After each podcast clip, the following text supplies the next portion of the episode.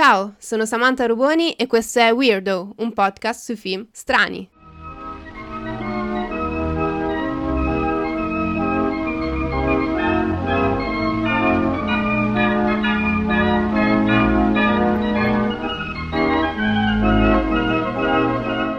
Ciao a tutte e a tutti! Oggi vi parlo di un film non molto recente, ma non per questo meno interessante. Infatti oggi vi parlo di Essere John Malkovich di Spike Jones.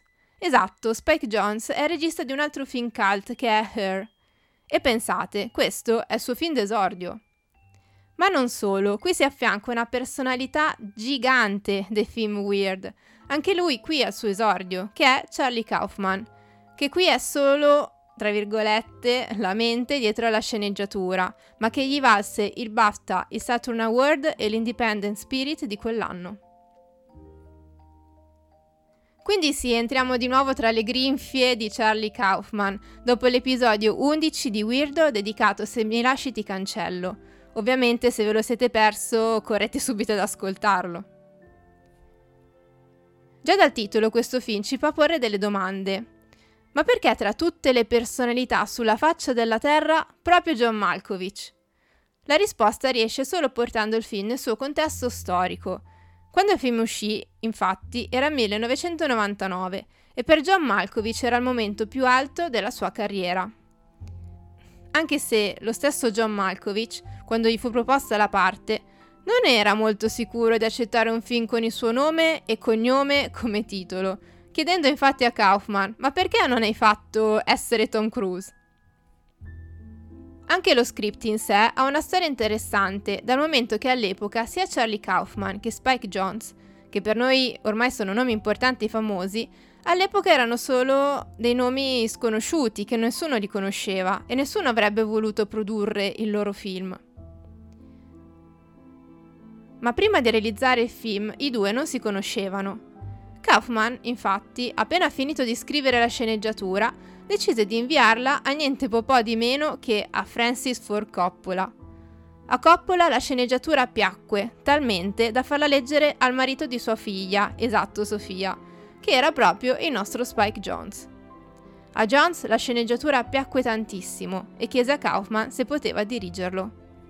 Il film è una commedia surreale che parla di una serie di eventi bizzarri che accadono a un burattinaio, interpretato da John Cusack, che scopre una porta per entrare nella mente dell'attore John Malkovich. Il portale si trova nell'edificio dove il burattinaio lavora, a piano settimo e mezzo. Un piano molto potteriano, diciamo. Il film è un'evidente ripresa di una citazione di Andy Warhol, tutti nel futuro avremo 15 minuti di celebrità. E Kaufman decide così di realizzare un universo alternativo dove ognuno può affittare 15 minuti della vita di una celebrità, entrando proprio nella mente di John Malkovich. Questo film è uno dei pochi che non somiglia a niente che il pubblico abbia visto prima.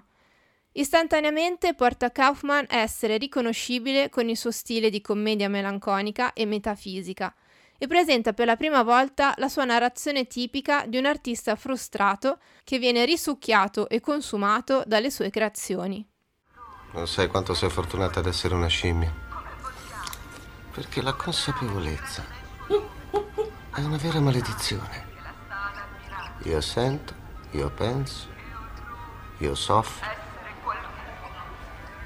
E tutto quello che vorrei in cambio è l'opportunità di fare il mio lavoro e loro non me lo fanno fare. Perché io svelo le contraddizioni.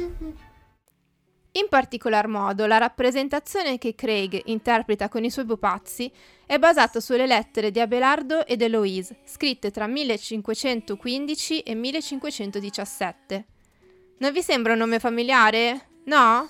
Sono le stesse lettere, come vi dicevo nell'episodio 11, che sono la base della sceneggiatura di Se mi lasci ti cancello, ed è proprio da questi scritti che deriva anche il titolo originale del film, Eternal Sunshine of the Spotless Mind. Se ci pensiamo, anche il lavoro del protagonista è molto interessante e una chiave di lettura di tutto il film. Craig è un burattinaio ed il burattinaio da sempre è simbolo del controllo. così come recitare, l'archiviare e prendersi cura degli animali. Sono tutti lavori che compiono i personaggi del film e che sono simbolo di controllo. Ognuno dei personaggi cerca di dare un senso al caos in cui stanno vivendo, per avere controllo su di esso e finalmente fare ciò che vogliono. Alla fine, se togliamo tutto quello che è la parte weird del film, rimaniamo con una storia di quattro persone in cerca di controllo, perdendolo e cercando di afferrarlo in qualsiasi modo e arrendendosi ad esso. Malkovich non è altro che uno strumento, il tipo di controllo che Craig sta cercando quando muove i fili delle sue marionette. Essere John Malkovich è quindi una love comedy metafisica sul desiderio di essere qualcun altro e sull'urgenza di controllare i pensieri e le azioni di un'altra persona. È inoltre sia una commedia su sesso e identità, sul modello di Shakespeare, sia una storia di disperazione.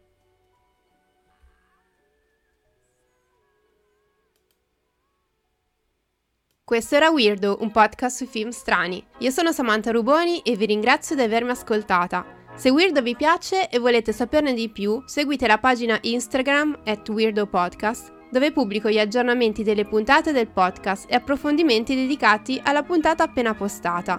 Se il podcast vi piace, sostenetelo con un caffè sulla pagina Coffee, oppure andate a visitare il blog di Weirdo su WordPress. Per questa puntata è tutto, ci sentiamo presto, ciao!